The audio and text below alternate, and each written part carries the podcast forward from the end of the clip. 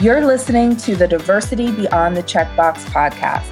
I'm your host, Jackie Ferguson, certified diversity executive, writer, human rights advocate, and co founder of the diversity movement.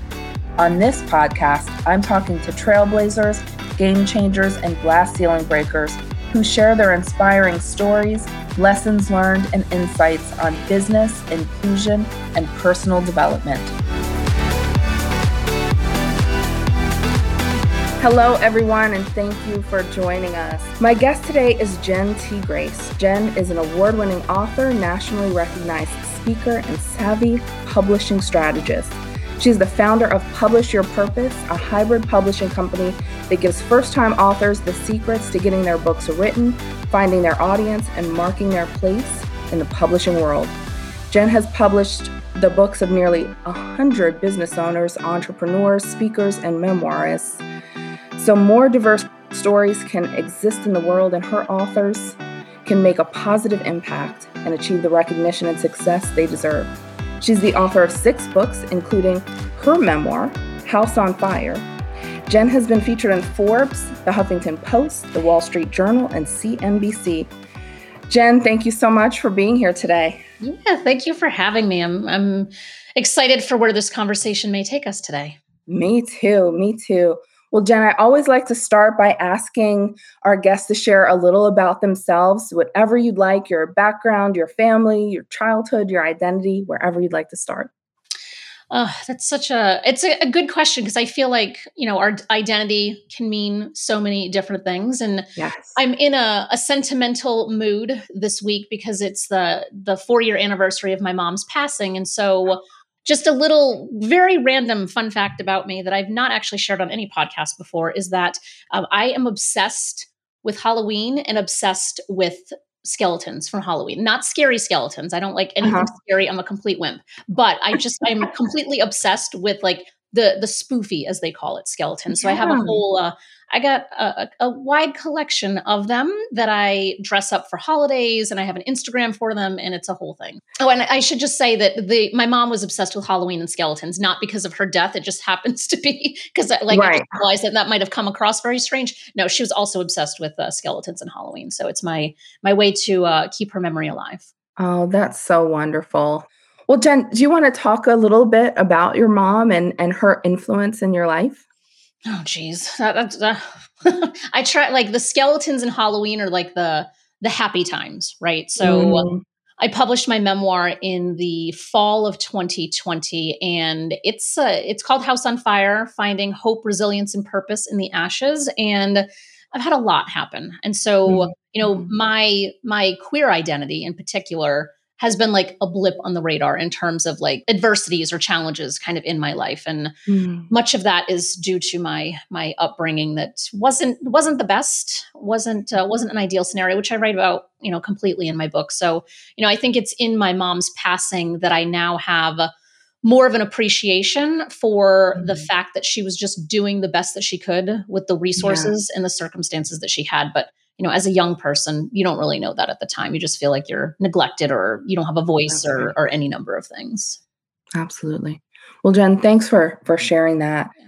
What inspired you to write your first book? And then I want to talk about your latest book. So I always wanted to be a writer. So mm-hmm. if I mm-hmm. go back to when I was really little, I was obsessed with Dear Abby and, you know, giving advice yeah. and being like the advice columnist. And so mm-hmm. I always had like an aspiring Dear Abby in me. And so when I started my consulting company, like 15, 16 years ago at this point, which I no longer have, but when I started that consulting company, it was very much around LGBTQ inclusion, mm-hmm. specifically mm-hmm. around communications and marketing in workplace settings in financial service and insurance. So really, really narrow, like really, yeah. really narrow. And I started a blog in 2012 and I just was writing in a very Dear Abby style. I had friends and people around me were like, hey, how do I insert any number of questions? Sometimes you know, most of the time well intended, but oftentimes phrased very, very poorly and very offensively. And it was people that I knew. And I would say, you know, I, it takes a lot to offend me. So ask me the tough question, like hit me with whatever you have. I'll give you the information that you need and we'll kind of go from there.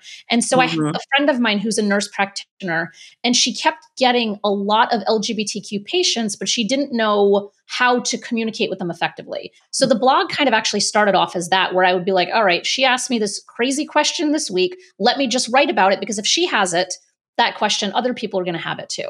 Absolutely. And so it kind of unraveled from there. And so the blog is still up. It's got over 500 posts on it that I wrote over almost a decade. And that is what the wow. basis of the book was because I had a lot of clients who were like, how come you don't have a book yet? Or where's your book? And I'd be like, I didn't even think mm-hmm. about it. So mm-hmm. even though I was obsessed with writing and loved writing and loved my blog, I didn't really have that tunnel vision of like, I have to be an author. It was more of a, a demand that was coming from client interactions. Got it. And sometimes those make the best books, right? The mm-hmm. understanding and finding those lanes. That's amazing. And Jenn, tell us a little bit about your latest book. So the latest is my memoir, House mm-hmm. on Fire, as I mentioned already. And what's interesting is that I wrote four books that were around LGBTQ specific topics. And so those mm-hmm. were nonfiction, very much marketing and communications based, like how to how to do business with the community, how to have you know, an equitable environment, things like that. Mm-hmm. And then I did a fifth book that was a mental health journal. And so that was specifically mm-hmm. for parents who are struggling with children with sig- significant mental health needs. So I did that one as well. Then I did my sixth book, which is a memoir. And I did it for two reasons. I did it one because i had to free myself from my own story i felt like my story mm-hmm. was kind of like an albatross around my neck because I feel like, especially in my previous consulting work, I always led with my queer identity. So it was like that again, that was, you know, and we all have struggles coming out, but in the grand scheme of things, it was really minimal compared to the rest of the things that have happened to me. Mm-hmm. And so it was more of sharing light and outing myself of other aspects of my identity not so mm. much my queer identity so mm-hmm. it's interesting because people you know people who don't know my previous consulting work you know they'll read the memoir and think that like there's a piece of it that's like a coming out story around my lgbtq identity. I'm like oh no no. That is that is just a, that is a minor blip in this in this overall theme of this book. It's obviously who i am and a huge part of me but it's not kind of like the tragedy and the, the trauma of coming out. It's so much more than that. So it was much about that to like just really kind of release myself from my own story. So that way if anyone had questions about it like you can go read the book. Like if you want all the details the book is available. Go have fun. Mm-hmm. so there was that side of it. And then the other side of it was that I work with authors. I have a publishing company. And so mm-hmm. it kind of felt like the missing piece because I've coached so many people through writing their memoirs, but I mm-hmm. myself hadn't experienced what writing a memoir felt like. So I wanted yeah. to put myself in the shoes of the people that I work with and do it. And now I have an even more profound appreciation for what it takes to actually tell your story in the in the full kind of rawness of a story. Absolutely. And you know, Jenn, I, I think it's so great that you were able to share that. And I, I like that you phrase it to free yourself from your story because, you know, so often we make assumptions about people's story, their journey, right? Based on what their role is and what they've been able to achieve. And so often we have no idea of the the struggles and the journeys that people have to go through to get to where they are. And it's so important to remember that you just never know what a person may have gone through or is currently going through and just to to be kind and be open and, and really listen. So mm-hmm. I think that's great. Jenn, tell us about Publish Your Purpose. What types of books do you publish? You talked about memoirs. Mm-hmm. And then how did you go about deciding to start this company? oh, what a fun question. So so as I mentioned, I've I've done six books, and so mm-hmm. when I was on, I want to say it was probably my second book. So sometime in like 2013, 2014, mm-hmm. I had a lot of people. Even when the first one came out, I had a lot of people who were asking me how I did it, and I was like, I don't know. I just cobbled it together and figured it out. And my first book was awful. I, I did everything wrong in the first book, like truly everything wrong in the first book. And so when I did the second book, it was significantly better because I had learned from all the times that I screwed up in the first one. Right. then when I did the third one, the third one was like, okay, now we actually know what we're doing because we've already screwed up all the ways that we can screw up. And I went back and fixed the others so that way I didn't let that tragedy kind of just exist in the world.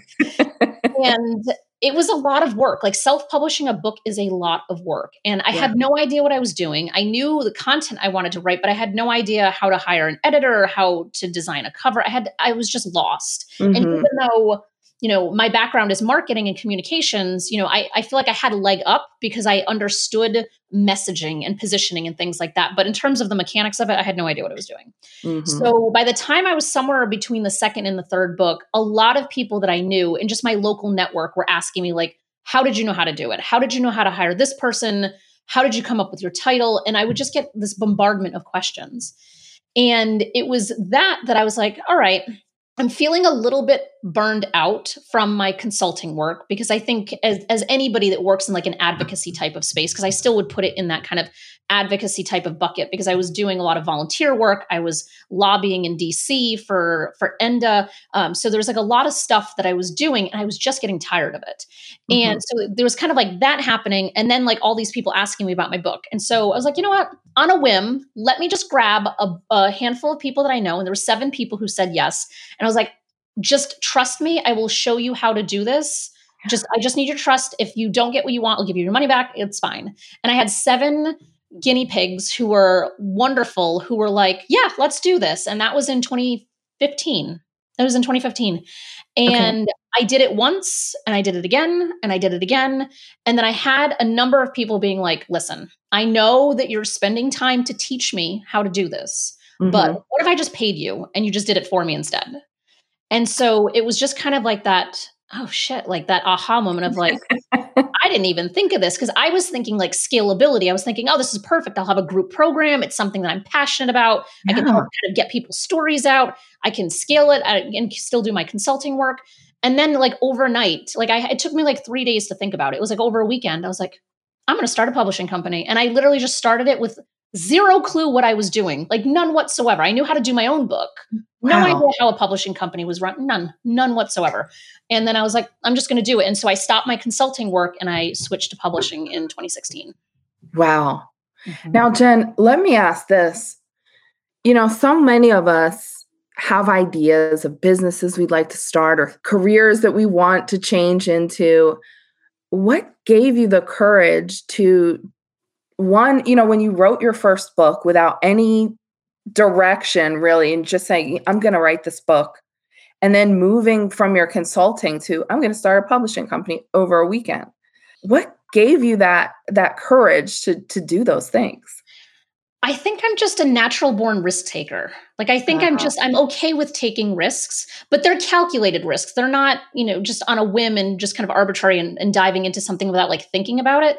Yeah. But with this in particular, the other thing that was kind of happening is that I was doing a lot of keynotes and I was able to mm-hmm. increase my fees because I was, you know, I was a published author and I had these books now. And so right. I was doing a keynote and I remember standing on the stage and again I was in like I was really in a place of fatigue and burnout.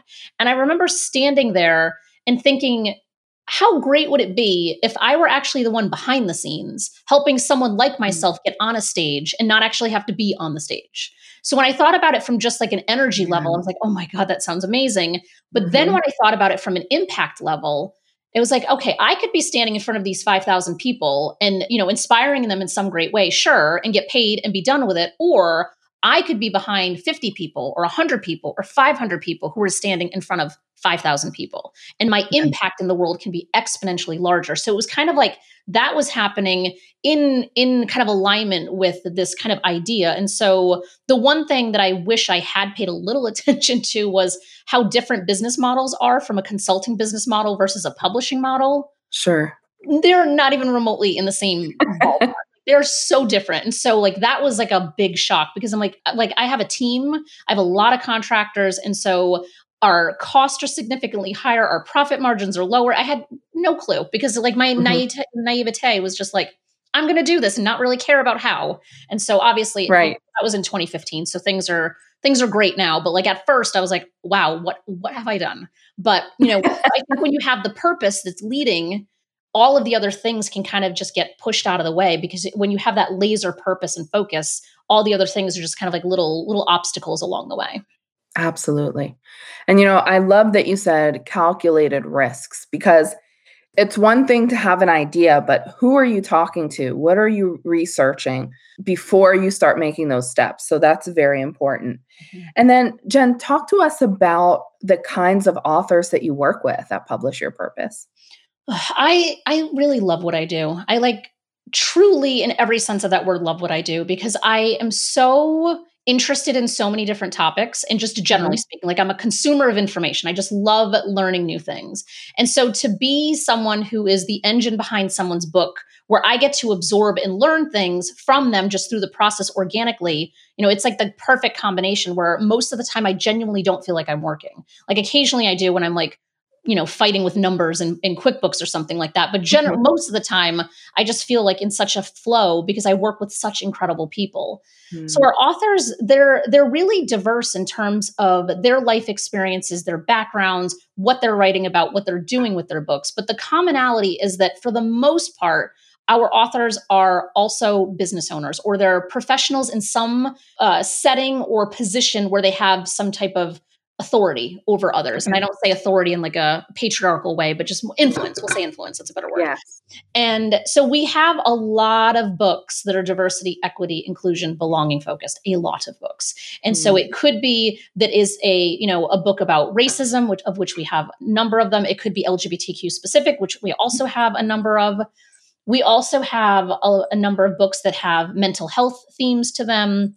We have like just health and wellness. So we do mostly you know business leadership self-help is kind of the i would say is about 80% of our work. And then the memoirs are the other 20% but the okay. memoirs are also written by people with diverse backgrounds and diverse experiences and talking about all of the same type of topics. So the best and ideal author that we work with is someone who's going to use their book as part of their platform. Obviously we could we could in theory work with anyone. We can publish any kind of book but i want to hmm. work with people who are motivated and they want to get their message out there because that's where our our superpowers lie is in that strategy of helping people like really get their message out there and books are such a wonderful way to do that. And so you know as long as someone's just kind of like motivated it's like all right you are a people and of course they have to be an inclusive mindset. They have to be you know operating with integrity and we have a lot of metrics that we want to make sure that we're only you know we want to be propping up voices that are helping not mm-hmm. not that might be hurting, you know, because certainly there's plenty of those out there too. I just don't want to be near them. Sure. Absolutely. And Jenn, you know, someone once said everyone has a story inside them that needs to be told. Mm-hmm. Can you tell us how you get started with those conversations with mm-hmm. authors? What are some of the initial questions that you might ask them? It's a great question. I actually have a workshop that's a free workshop that literally covers like kind of like how to get started uh, because I get this question often, but the way you framed it was a little bit different. You know, I think it's we all have a story. We, we all have a story. mm-hmm. Truly, literally, everyone on this earth has a story that is worthy of being told. I think where a lot of people get stuck is that they feel like their story doesn't matter, or mm-hmm. someone else has already told their story, or someone has told a story that is more intense or more you know more traumatic or like there's all these things that we're mm-hmm. like comparing ourselves to when the reality is just just by being who we are just those inherent differences between us is enough to be able to tell yeah. a story that maybe has been told dozens upon dozens. It doesn't matter. Like you're still a mm-hmm. different person. You're unique. So you know, kind of go for it. But I think for me, one of the first questions I ask is always around purpose. You know, our, my company is called Publish Your Purpose. Right. Purpose is the thing that leads. So, like, what is the purpose of this book?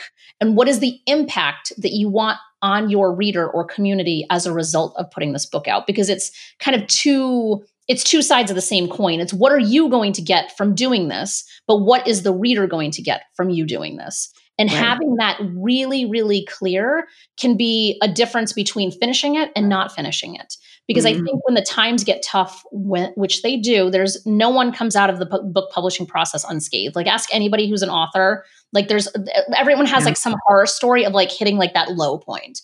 And one of the things that we mm-hmm. do a lot of is just kind of help people through those highs and lows because there's a lot of lows. And we know how to kind of get people back up, get them, you know, take them off the ledge, get them back pointed in the right direction.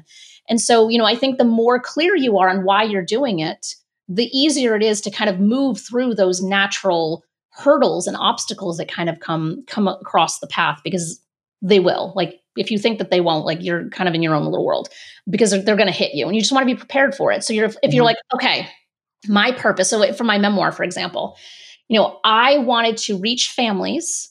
My goal was I just need to reach one family, one person that is struggling with what we are struggling with to make to allow them to feel less alone for just a minute of their day. To be able mm-hmm. to read my story and say, shit, someone else has this story and someone else has been able to get on the other side of this and that's all that was my only goal it was literally just to reach one one person one family and i published it in september and in november i got a phone call from someone and it ended up being an hour and a half on a weekend and she cried for the first 45 minutes because she was so upset because she had never seen her story told before and mm. my book was the first time she saw it so at that point i was like i'm done like i just like the book is out. It did exactly what I wanted to do. If it does mm-hmm. anything more, great. If it if no one ever bought it again, I'm fine with that.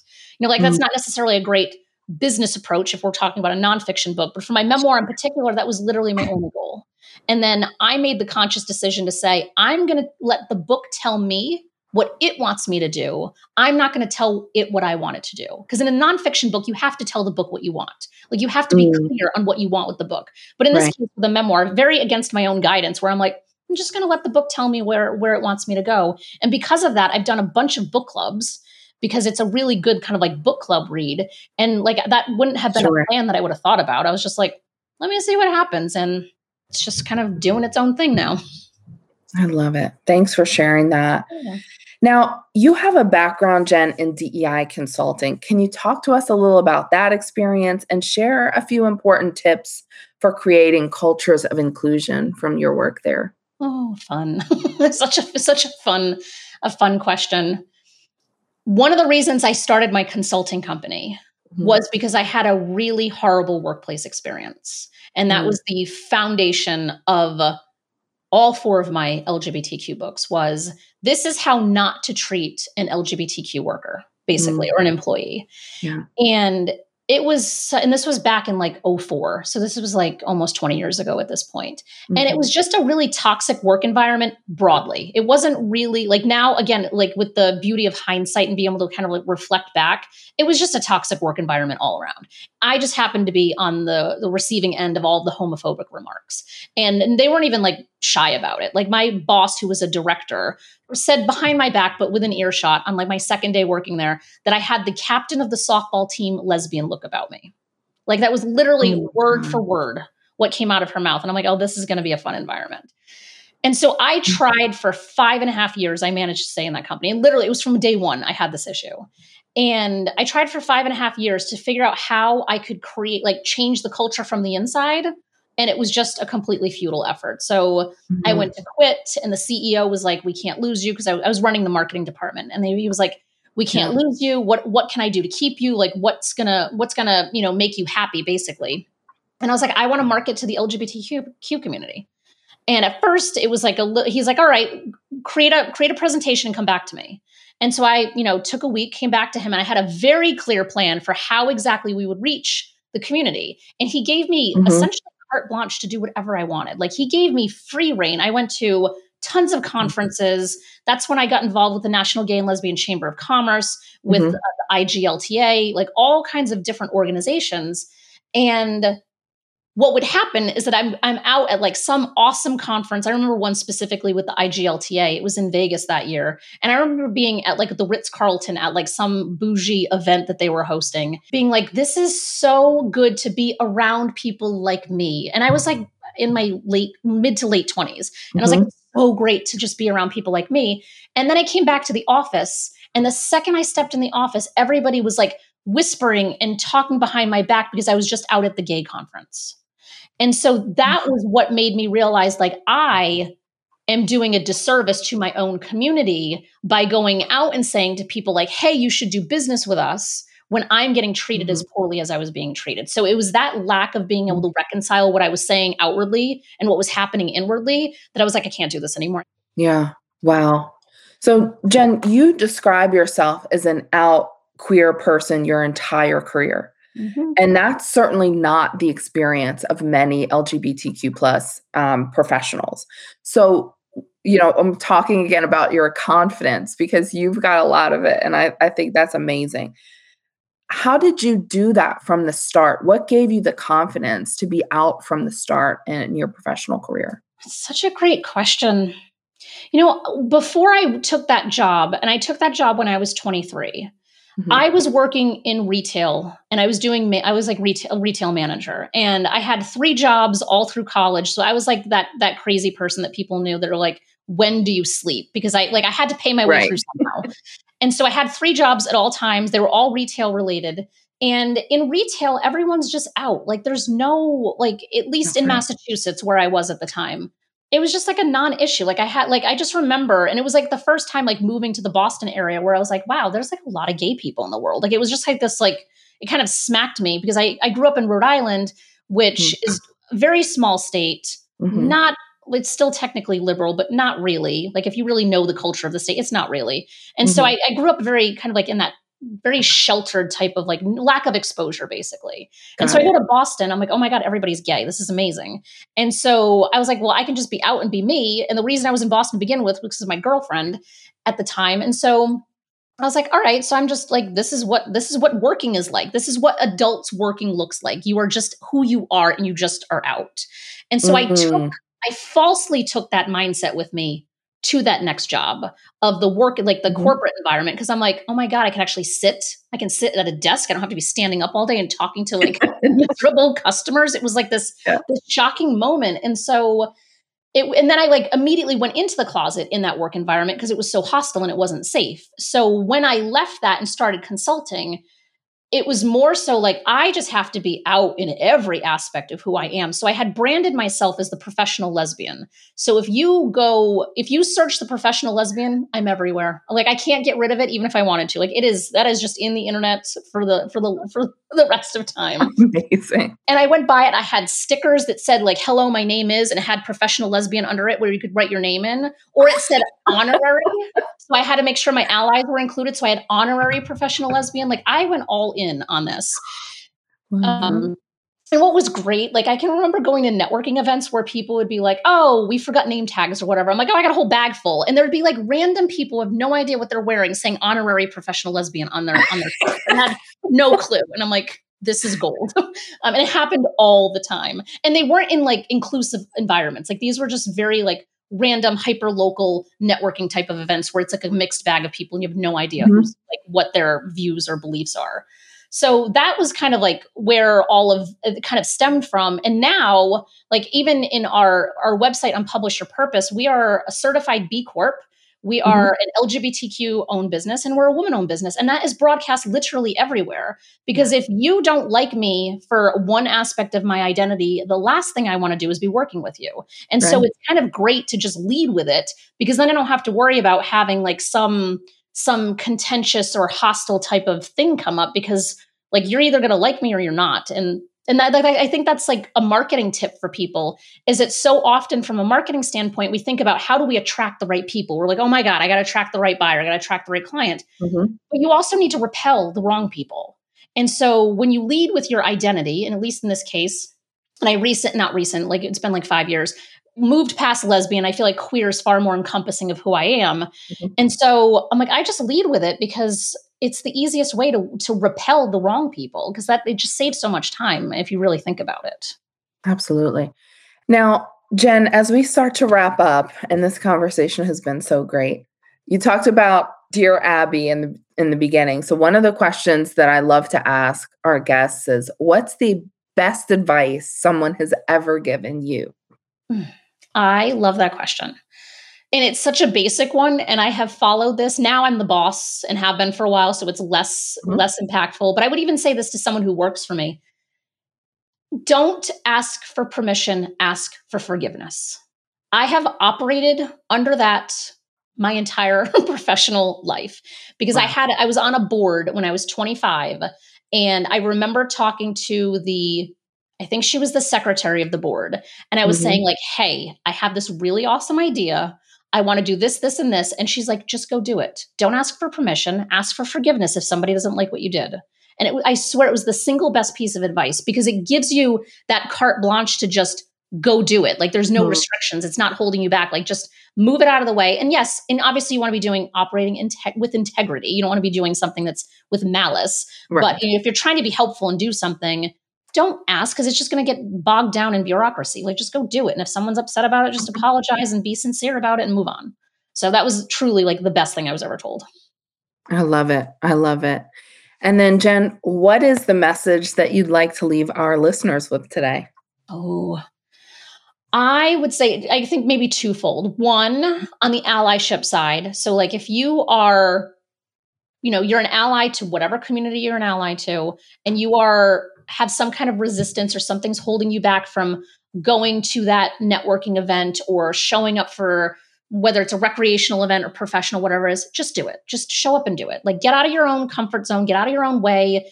The people that are in that community want to see you there as an ally. Just go in mm-hmm. with good intentions. So I would say that because I think it, it is uncomfortable sometimes to kind of show up to an environment where you're like, I kind of feel like the outsider, which is happening to me in a, a, lot of times these days with with everything with Ukraine. Like I go to events, no one speaks English. I have no mm-hmm. idea what's going on half the time. I'm just paying attention to body language and like tone of voice.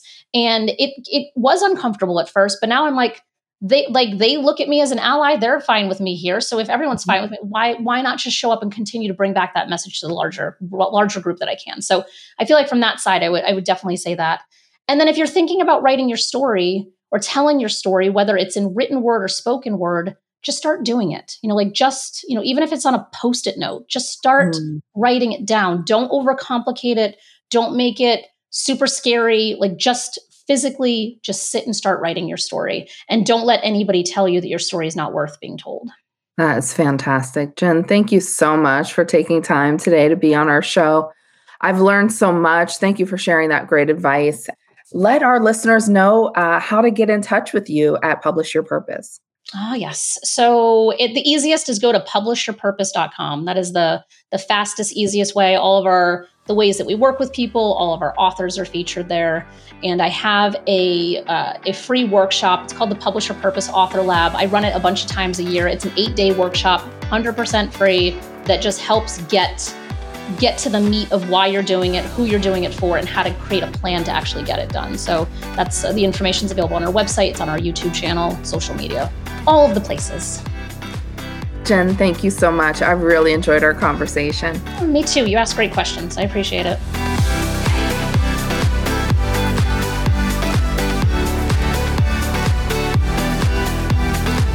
Thanks for joining me for this episode.